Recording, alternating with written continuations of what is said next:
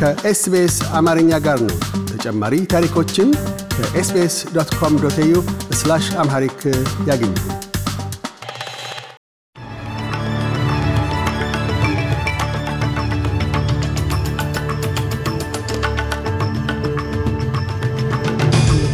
ዜናዎቹን ከማሰማታችን በፊት ርዕሰ ዜናዎቹን እነሆም።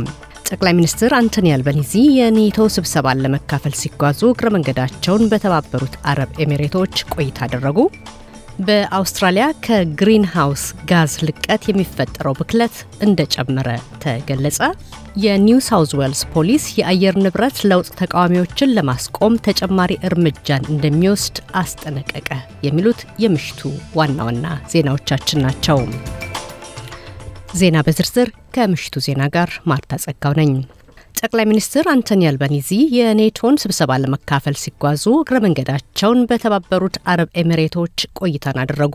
ሚስተር አልባኒዚ በአልሚንሃድ የአየር base በመገኘት የአውስትራሊያውያን አባላትን ጎብኝተዋል። ሚስተር አልባኒዚ የአውስትራሊያን የመከላከያ ኃይል አባላት ለአገልግሎታቸው ምስጋናን አቅርበዋል። አያይዘውም በመካከለኛው ምስራቅ የሚገኙት አውስትራሊያውያን ባለፈው ዓመት ከአፍጋኒስታን የወጡ የነበሩትን ዜጎች በአካል በመገኘት ያበረከቱትን አስተዋ አስተዋጽኦ አድንቀዋል።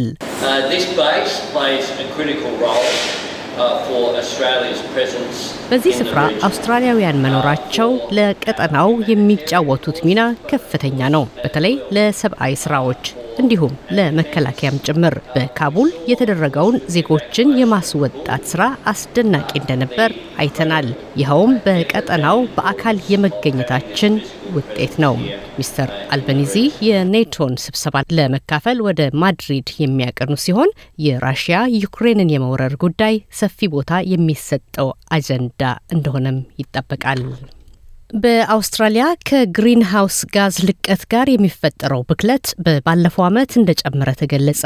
አዳዲሶቹ አሃዛዊ መረጃዎች እንዳሳዩት በ2021 ዓ ም በ0.8 ከፍ ያለ ሲሆን ከ2020 ጋር ሲነጻጸር በ4.1 ሚሊዮን ቶን ከፍ ብሏል። ውጤቱም በግብርናው መስክ የታየውን ድርቅና በኮቪድ-19 የማንሰራራት ሂደትና የትራንስፖርት ዘርፍ ላይ በግልጽ ታይቷል ተብሏል። ይሁንና የፌዴራል የ Climate Change ሚኒስትር ክሪስ ቦወን የቀድሞው ፌዴራል መንግስት የ climate ፖሊሲ ያለመኖሩ ችግሩ እንዲፈጠር መንስኤ ሆኗል ብለዋል። የጠቅላይ ሚኒስትር አንቶኒ አልበኒዚ መንግስት እድሜያቸው ከ60 ዓመት በላይ የሆኑና ስራን ለመስራት ፈቃደኛ የሆኑ ዜጎች የሚያገኙትን ጥቅማ ጥቅም ሳያጡ በስራው ላይ መቀጠል እንዲችሉ የሚያደርግ ማሻሻያ እቅድን ሊያወጣ እንደሆነ ተገለጸ። በመስኩ የቅስቀሳ ዘመቻ ዳይሬክተር የሆኑት ማርሌን ክራዞቪስኪ እንዳሉት በቅርቡ በተሰሩ ጥናቶች መሰረት 47 በመቶ የሚሆኑት የአውስትራሊያ የንግድ ተቋማት እድሜያቸው ከተወሰነ ጣራ በላይ የሆኑ ሰዎችን መቅጠር እንደማይፈልጉ ነው።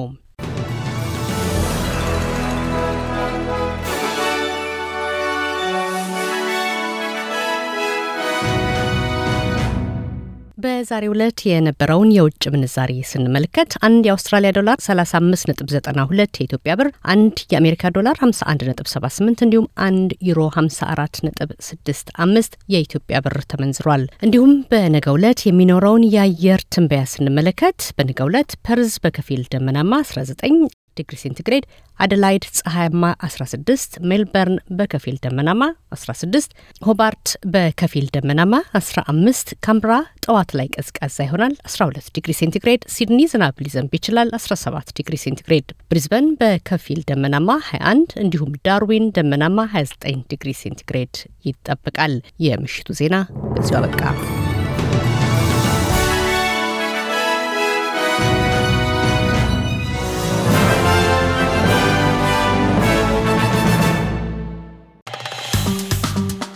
ላይክ ያድርጉ፣ ያጋሩ፣ አስተያየትዎን ይስጡ። ኤስፔስ አማርኛ በፌስቡክ